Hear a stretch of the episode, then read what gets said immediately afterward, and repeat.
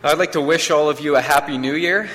This is the first Sunday of a brand new year, and by God's grace, He has given us a new year with which to serve Him and to worship Him together.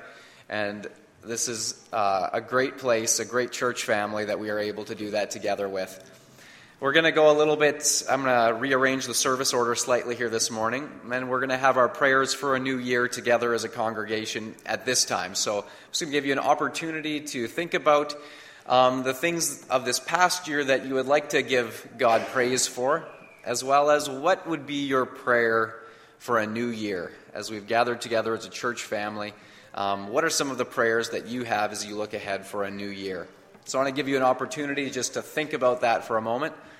Um, and then we're going to have a time of just prayer together as a church family. And so I'd like to have a, just a couple of volunteers uh, who would be willing to uh, spend some a few moments here just lifting up our prayers together as a church family. Would I just be able to get a couple of volunteers put up their hands who would be willing to to pray?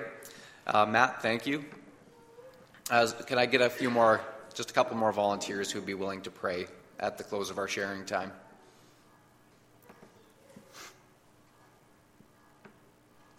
Uh, Rocky, thank you. Uh, one more. Is there anyone else who would be willing to pray?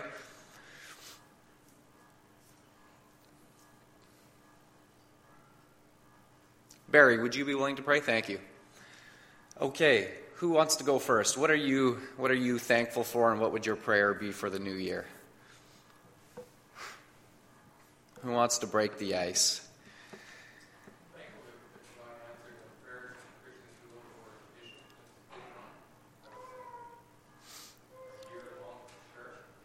Okay.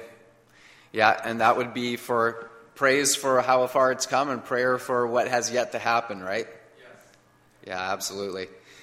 Uh, Rocky just shared for those of you who may not heard that he is thankful for what God's doing at the Christian school and the building project there, and that's something that we can definitely continue to pray for as that comes together.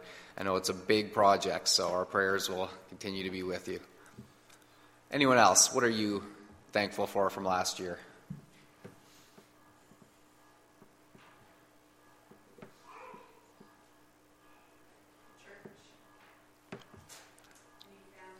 Okay, yeah. Thank you, Brittany.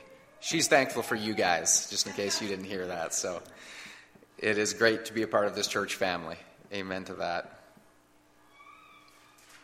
Anyone else?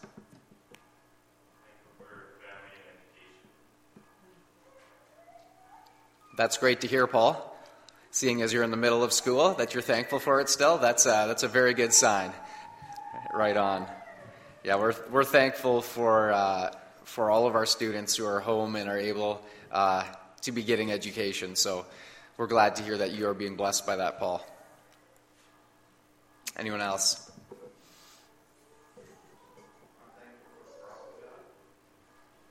All right. Does, doesn't it always? yeah. Who else here is thankful for the crop year that we had? Few hands went up. That's good. A lot to be thankful for in that regard. Amen. Mm.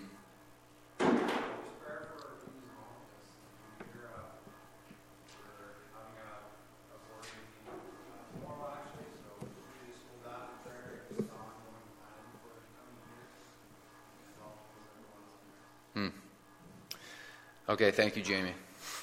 Yeah, a couple of things there praise for protection uh, for, for Amy's mom in the very uh, serious car accident, head on collision that she was in, and also prayer for ongoing uh, recovery for her. And then also, Turtle Mountain Bible Camps has a big building project in the works for this coming year as well. So let's continue to lift them and the board up in our prayers as well. Thanks for that, Jamie. Anyone else have something that you would like to share?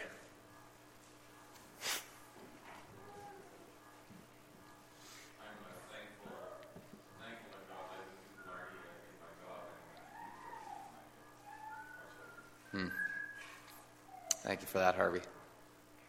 We're thankful that you're here. Yeah. Anyone else?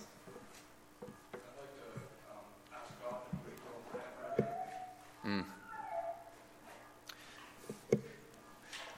Uh, for those of you who may not have heard what Matt shared, just prayer for Ken and Brenda Clausen and for God's continued healing hand on, on them. Anyone else?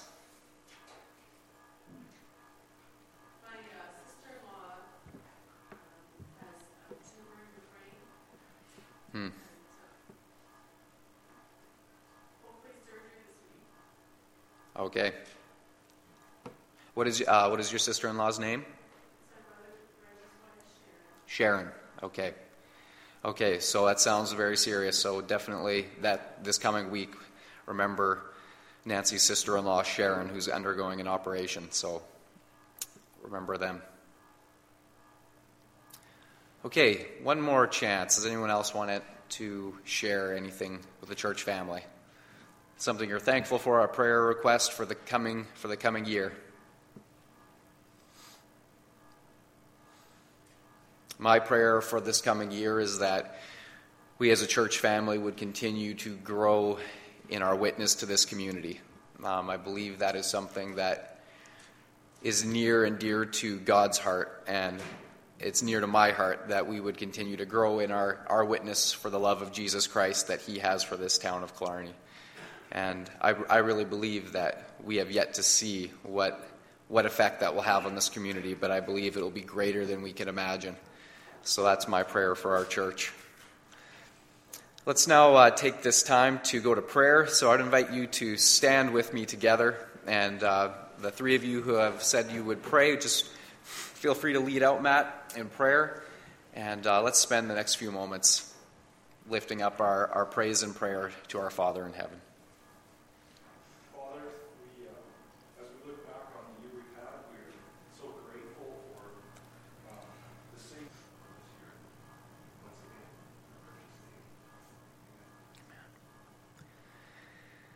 Lord, thank you for guiding us through another year and for, by your mercy, ushering us into a new year full, Lord, of new opportunities to give you glory and to see you work in our lives.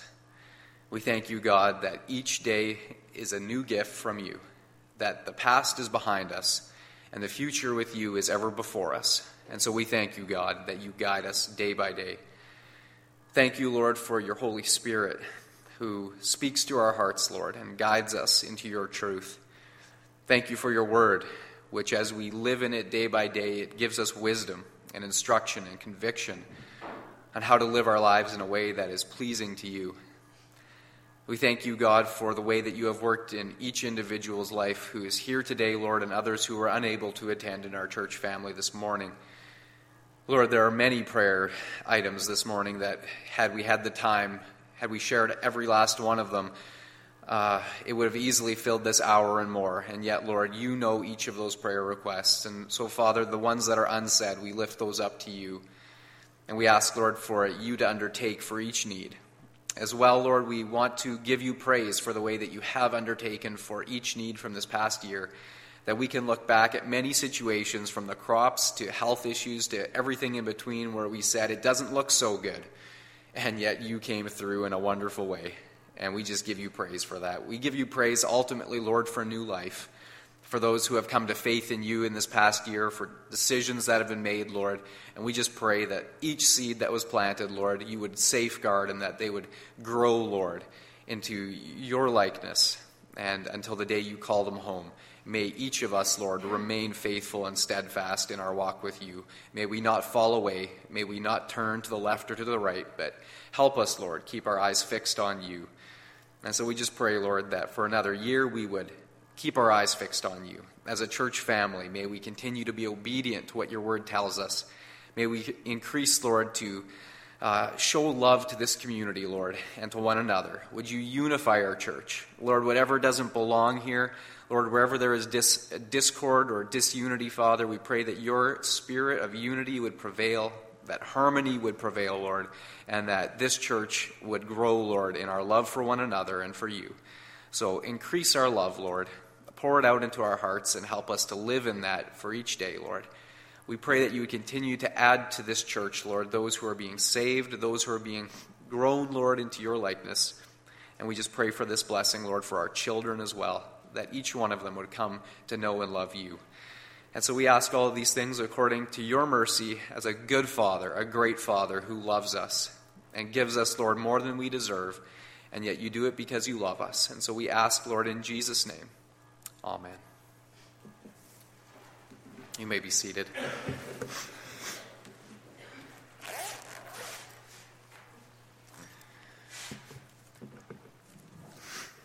The sermon is entitled a, a, Simple Resolution for a New Year.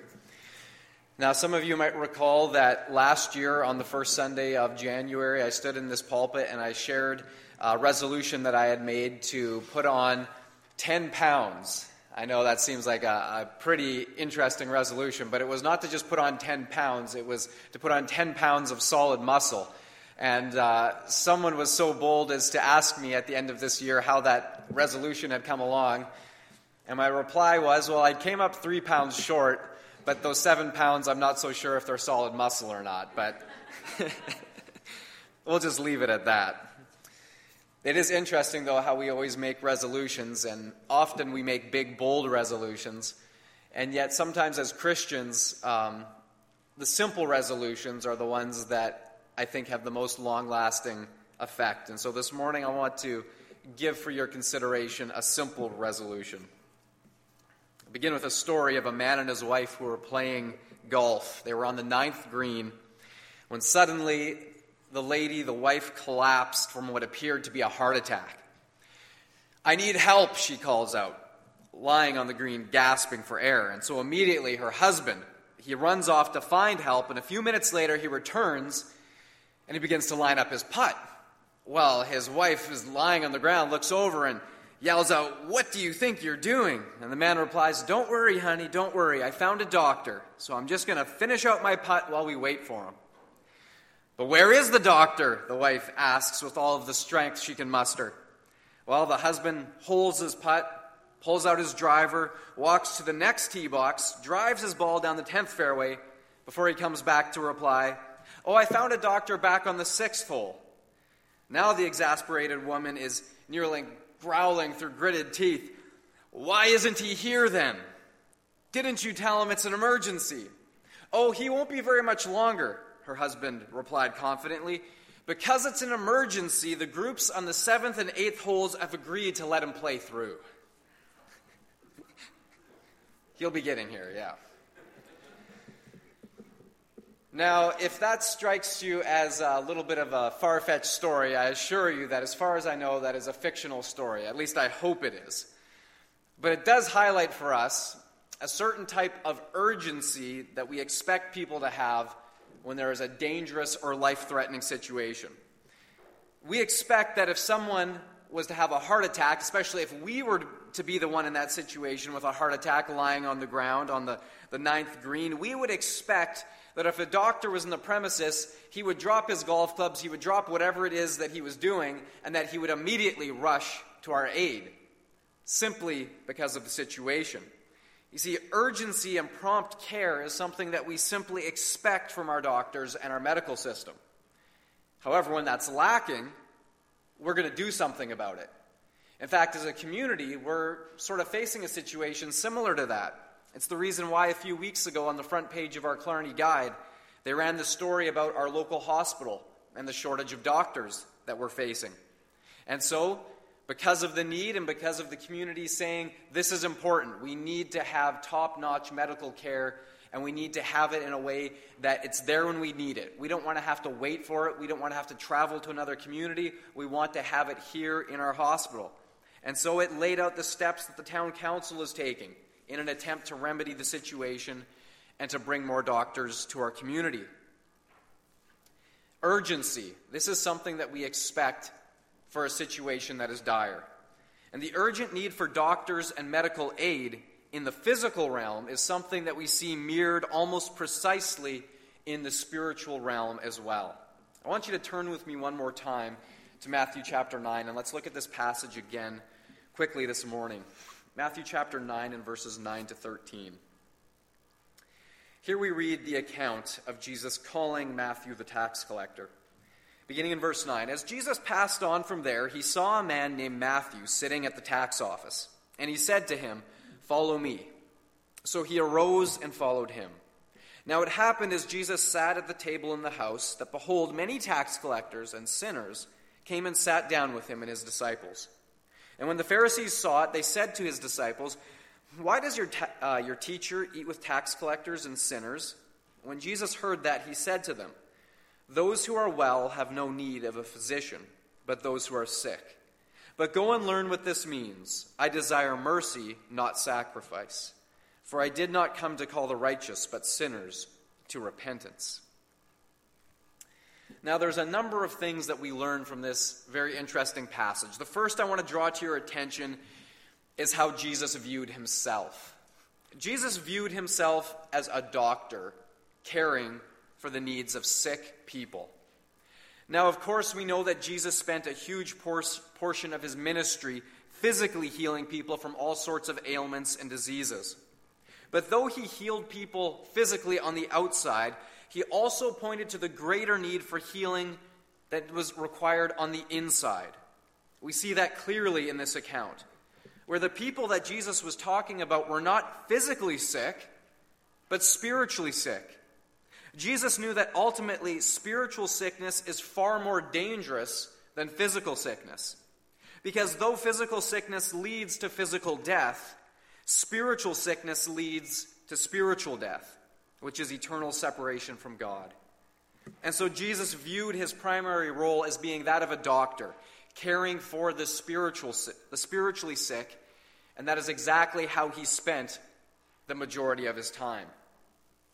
This aspect of Jesus' life and the way that he practiced his life, the way that he spent his time, it is extremely important for us to recognize, especially when we consider that the primary pursuit of the Christian life is to imitate Jesus in all that we do. We say this again and again that to be a Christian is to follow in Jesus' footsteps. We ask questions like, What would Jesus do? And we try to model ourselves after him. And so, if we are to do that properly, we must learn from his example and we have to look at exactly the way that Jesus behaved. Our call to worship from Ephesians chapter 5 verses 1 and 2 says, "Imitate God, therefore, in everything you do, because you are his dear children. Live a life filled with love, following the example of Christ. He loved us and offered himself as a sacrifice for us, a pleasing aroma to God." So if Jesus viewed himself as a doctor, as someone whose primary role in life and the way that he spent his time was to go out and meet people's needs, both physically and more so spiritually. And if we are to imitate Christ, let me ask you how do you view yourself? How do you view your role in this world? Do you see yourself as a doctor? Do you look in the mirror and think of yourself as a physician, as someone whose primary role in this life is to help others, physically and more so spiritually? Is that how you see yourself? You see, if you are a follower of Jesus Christ, then that is exactly how God wants you to view yourself. Unfortunately, many Christians don't view themselves this way. For many, it's because they believe that job is reserved for the so called professional Christians, those who do it for a full time occupation, like pastors, like Christian counselors, like missionaries.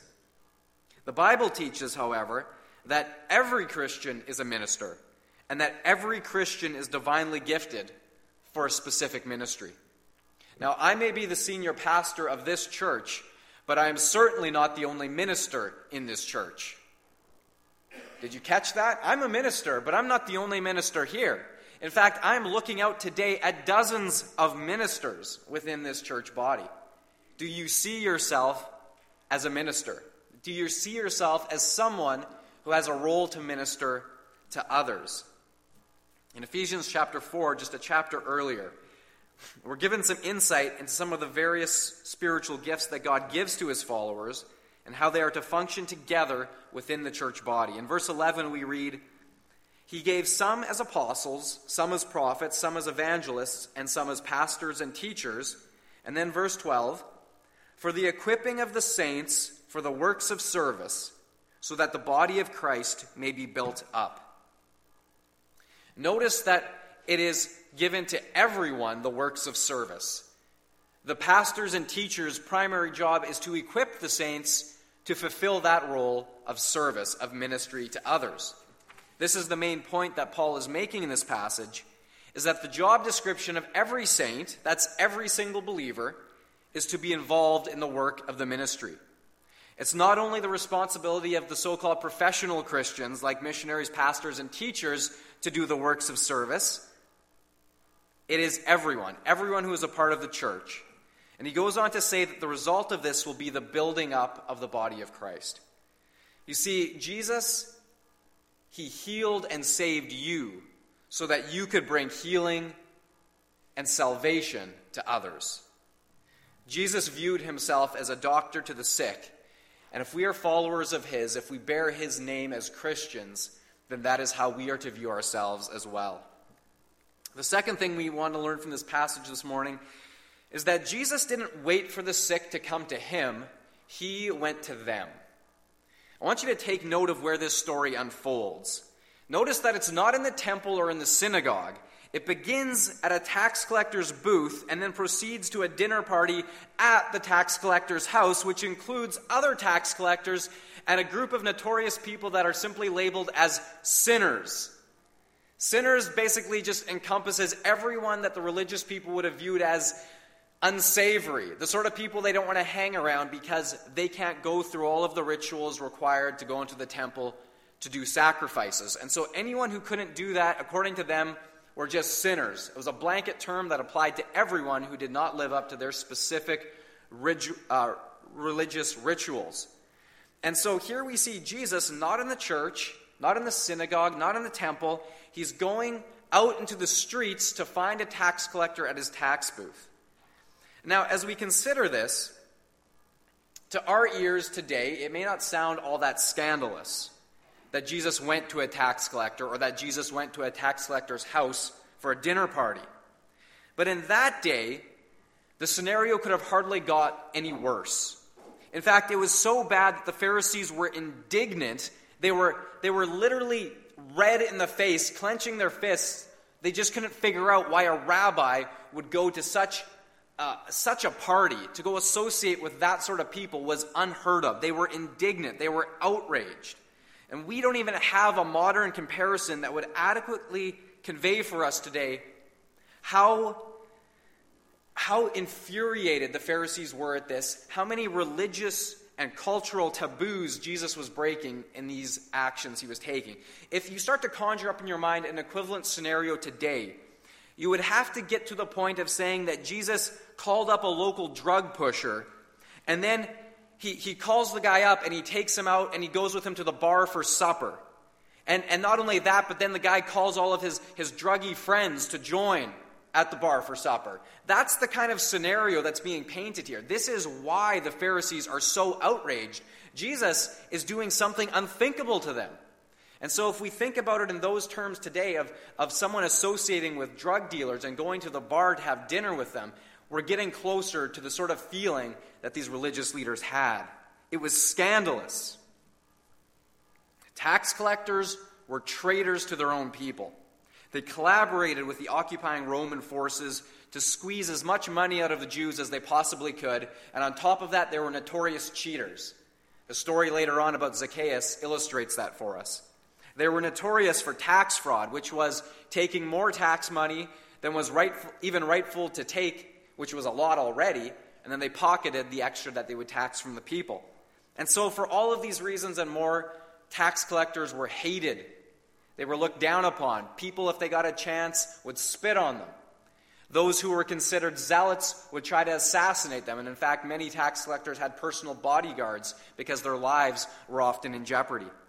And so, as we think about this, the Pharisees we begin to understand their thinking a little bit more clearly of why they're so upset about Jesus' behavior. They couldn't understand why. Why would Jesus seek out someone like that? And not only seek him out, but go to his house and spend time with him and spend time with his equally undesirable friends. Why? Why did Jesus do it? Jesus did it because he looked past their outer faults and he saw their need. Jesus looked past the outer trappings of the lowest job in their entire society. And he saw through to the spiritual sickness that had gripped these men's hearts. These were men in need of a doctor. And remember how Jesus viewed himself. He viewed himself as a doctor. And who is he going to go to but people in need of a doctor? That is why Jesus went to the lowest people in society. That is why he went to Matthew's house. People needed spiritual healing, and Jesus knew that he was the one who could give it to them. And so Jesus went. He sought them out. He was urgent about it. He didn't wait for them to come to him. No, he went to them, and he went right to their house. One of the amazing things about this story is we see that even Jesus took a step further, that he didn't just go to Matthew's house, he actually called Matthew to follow him. And so we know that Matthew became Jesus' disciple. And in case you didn't notice, the title of this book that we're reading the story from, it bears his name.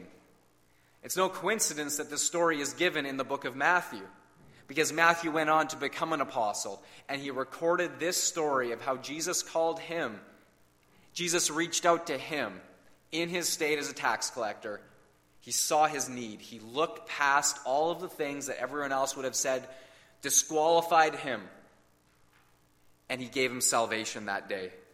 And I want you to know that if you're here today and you think that you've done something in your life that disqualifies you from receiving salvation, that would disqualify you from coming into God's presence, I want you to look at Matthew and understand nothing disqualifies you from the love of Jesus Christ. Jesus reached out to Matthew, no matter what he had done in the past, no matter how many people he had cheated or betrayed. Jesus looked past, he saw his need, and he said, Follow me. And that same offer is out for every last one of us. Jesus looks past whatever you've done and he says, Follow me. Will you turn away from your sin? Will you receive me? Let me heal you, and I will give you a new life. Matthew's example shows us that no one is beyond hope. Jesus' invitation is for everyone. And we need to follow Jesus' example in this as Christians and how we behave towards others as well. I believe that we as Christians often fail in our witness because we skip this all important example that our Lord has given us. We continuously invite people to come to our events we invite people to come to our church services, but how often do we, like Jesus, seek them out? How often do we join them in their homes, in their places of business? You see, our Lord has showed us an important truth. Before others will come and break bread with us, we must go and break bread with them. Jesus went into the house of Matthew and broke bread with him.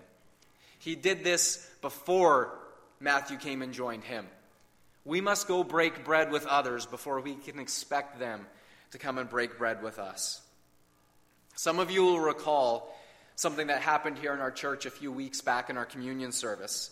You might remember that there was a visitor we had to our church, a gentleman who is here sitting right over there. And when the communion time for communion came, he stood up and asked if visitors were welcome to partake in communion. And I, of course, assured him that everyone who is a believer in Jesus Christ is welcome at the Lord's table. And he thanked me for that and he joined in it. And after the service, he spoke with me and he told me that he was on a mission. It's an interesting statement to introduce yourself with, to say, I'm on a mission. And I said, Okay, tell me more. What's your mission? And so he, he outlined for me a rather interesting story. I won't give you all of the details, but the gist of it, the gist of the story was he had an adopted daughter that he uh, had adopted since birth. In that time since, his, his daughter was now in her mid teens, she had learned who her birth mother was, her biological mother. And over this span of time, she had also learned that her biological mother had passed away, but that in the interim, she had other siblings out there, half siblings, who she had learned there was three others, and she had a heart for them. She knew that these siblings of hers were not growing up in a Christian home. She knew that they didn't know the Lord and they hadn't had an opportunity to attend church or go to Sunday school or anything like that. And so, in her heart for her siblings, she began to pray that they would somehow be touched by the love of God. The thing was, though, they didn't even know where they lived. All they knew was that the father who was left behind and the three children lived somewhere in BC. And so somehow he had caught wind that this family had moved to Killarney. And so he didn't know where they lived, he didn't know any details, but all he knew was that they lived in Killarney. And so that morning, this man had woke up with this on his heart that he wanted to somehow show this family, his adopted daughter's half siblings, the love of Christ that day.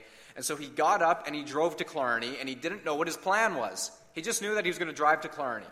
And on his way to Killarney, he, he remembered in the back of his mind that someone had mentioned something about this church. And so he decided to come to this church. Of all the churches in town, he picked this one. And he came and sat right over there, and he passed along this, this mission. He gave me the man's name. He said, I don't know where he lives, but he wrote out a sizable check and he handed it to me and he said, Would you be able to track this man down and pass this along for me? I'm just thinking, this is the most bizarre thing I've ever had cross my plate, you know, right after a service. But I'm just thinking to myself, wow, this is this is good. There was something about this that was so good. It was it was so clearly something led by the Spirit of God that here it was a simple, a simple request that this daughter had. She didn't know where her half siblings were, but she knew that God loved them and she wanted to show them that in some way. And this father wants to do something about it. And so he was willing to go out on a limb, go out and seek this guy out in some way. And he comes here and he passes this check off to me. And it took me a little while, and, and there was some sleuthing and some other people who helped me out before I could track this man down, but I finally did, and it happened on Christmas Eve. And I don't know the timing of all of these things, only God knows them. But I managed to track this guy down, meet him in his doorstep on Christmas Eve, and pass this off to him. And I let him know about our church. I let him know about our church family. I invited him to come to the Christmas Eve service that night with his family. They didn't come that night. And I, I, I, so badly wanted them to come. I saw the, the little five year old boy that was behind his leg in the house that day. I said, There's candy bags here, and that perked his eyes up, but obviously it wasn't quite enough. But all I can believe and know is that through these actions, a seed has been planted, a connection has been made because of a man who lives out somewhere near Snowflake decided that he was going to go on a mission that Sunday morning to seek out this family. Isn't that what Jesus is doing here? Was it convenient for him to drive all the way out here? No, it wasn't overly convenient. Did it cost him something? Yeah, he wrote out a, a sizable check as well, in addition to his time and his gas driving here. But something in his heart, motivated by love, said, I'm going to go out of my way and I'm going to seek out this family, and I'm going to trust that there's other Christians in this town who I can entrust this mission to. And he came here and he entrusted this mission to us. And now, what am I going to do to continue to reach out to this family? What am I going to do to continue that mission of love that he started, that were begun by the prayers of his daughter? This is what I believe God wants for us in this coming year. Is to say, we're going to stop waiting for people just to come to us. We're going to start going to them. We're going to start going on missions. And that maybe we won't look with big eyes when someone says, I'm on a mission. Because we are. There's people all around us who need to be touched by the love of God in a tangible way. And who knows what God's going to do in that family, but I believe in a God who works miracles. I believe in a God who brings about resurrections from the dead. So, how big of a stretch is it to believe that God wants to bring salvation to that family? And I want to invite you to pray along with me that salvation would come to that family, that God's love would come to that family. And I believe that there's a lot more families and individuals in this town in situations very similar to that who need someone to go to them. To not just wait for them to, to stumble in our doors, but to seek them out just as Jesus sought out Matthew. I believe that the story is not yet finished. And I think I'm going to have some more to share with you about that story. That's what I'm believing for. That's what I'm praying for. And I want to invite you to pray along with me. And I just want to encourage you To think about the people in your life, people you already know, who you could show love to in some tangible way. Seek them out. Luke chapter 19, verse 10, Jesus said this of himself For the Son of Man came to seek and to save the lost. If God just waited for us to come to him, we would have never gone. He sought us out in our need. That is the rescue mission that Jesus went on, and now he has passed the baton on to us. We can't just sit back and wait for the sick, the lost, and the hurting to come to us. We must show them what Jesus looks like through our actions and through our lives. And then finally, the third and perhaps the most important lesson we can learn from this story is that Jesus did not pass judgment, but Jesus showed mercy. You see, the Pharisees had already passed judgment on Matthew and his other tax collector buddies a long, long time ago. And they wanted to take it a step further and then pass judgment on Jesus for simply associating with people like them. Now, there's something about passing judgment on others that comes so easily to us as humans that we are constantly caught up in judging each other about everything, from behavior to motives, everything in between, and we tend to do it very quickly. We pass judgment just like that. There's a story from the Old West of a judge and a lawyer who were riding along on horseback one day across this open stretch of country when they saw a noose hanging from a tree.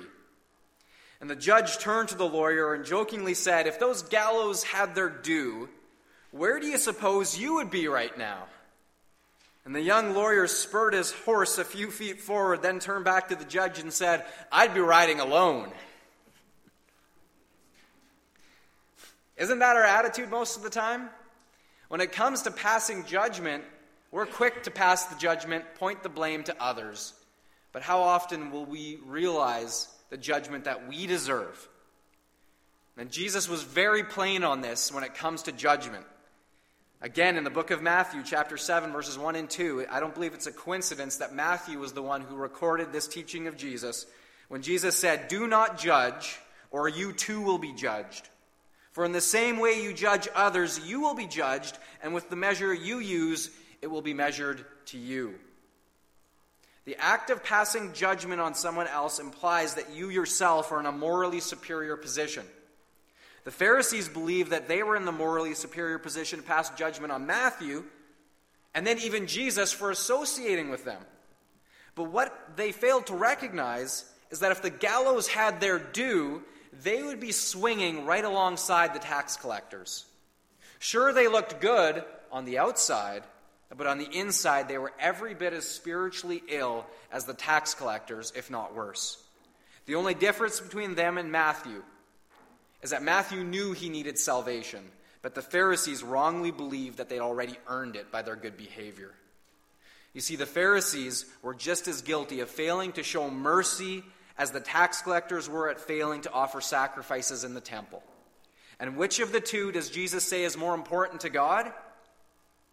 He says it plain as day Go and learn what this means. I desire mercy, not sacrifice. God desires mercy more than he desires sacrifice. God desires that you would go out and extend mercy to others more than he desires you putting money in the offering plate. It's not to say they're not both important, but if you're to put a hierarchy on things as far as what is pleasing to God, God desires that we would be a people that show mercy that we would be a people who are quick to do it and not quick to pass judgment. So, what about us? Are we quick to show mercy or are we quick to pass judgment? When people come to break bread with us in this fellowship, do we welcome them with compassion and warmth as Jesus did? Or do we sit back and pass judgment on their faults that we can see on the outside, just like the Pharisees did of Matthew? You need to remember that the church is not a museum for saints, it's a hospital for sinners. If you're here this morning and you think anything else about what the church is here for, let me tell you straight right now.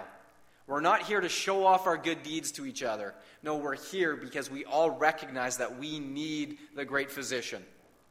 I am here because I'm a sinner who has received salvation from Jesus Christ, and I'm up here to tell you that you can find healing in Jesus Christ. That's why I'm here, and I hope that's why you're here as well. We can pass judgment all we want, But the end of the day, Jesus says that the measure we use to pass judgment on others is the same measure that will be used to judge us. So, which one are we going to choose? Let us choose mercy. Let us be like Jesus. This is my heart's desire that God has placed for this first Sunday of a new year. A vision for a new year, a simple vision that we would desire to be more like Jesus. That we would desire to walk more closely in his footsteps. That just as we saw in this example, that we would seek people out who need healing and that we would see ourselves as those who are called to bring that healing, to bring love in tangible ways, and to trust that God is doing His work. May that be our vision for this church family. May we see ourselves as doctors and ministers with an urgent mission, one that can't wait to bring Jesus into the lives of people right around us in this town of Killarney. And if we do this simple thing, my friends, I believe that God will do the big thing. I believe that if we are obedient in the small things, God will show us the great things that He has yet to do in this town and in this church body. So may that be our heart's desire as we enter a new year to be more like Jesus in every single day. Let's pray. Father God, we thank you that you are a God of mercy more than a God of judgment. For, Lord, if the gallows had their due, we are all deserving of judgment. But because of your great love, we are not consumed. Great is thy faithfulness. O Lord, we have seen your mercy anew here this morning. We thank you that you have forgiven us of our sins through Jesus Christ, that you didn't wait for us to come to you, but you sought us out in our sin, just like you sought out Matthew. And you said, Follow me. Follow me. I will heal you. I will give you salvation. And so, Lord, we thank you that for as many as have heard that call and received it, we can be counted as children of God. But now, Lord, as your children, you have passed the baton on to us, that we would be like your Son, the Lord Jesus, to seek and to save those who are lost by your power at work within us. So, Lord, as we enter a new year, may we do so joyfully. May we do so with urgency. May we redeem the time, Lord, that you have given us until you call us home or you return. May we be living lives that reflect your Son in all that we say or do. For your glory, we pray in Jesus' name.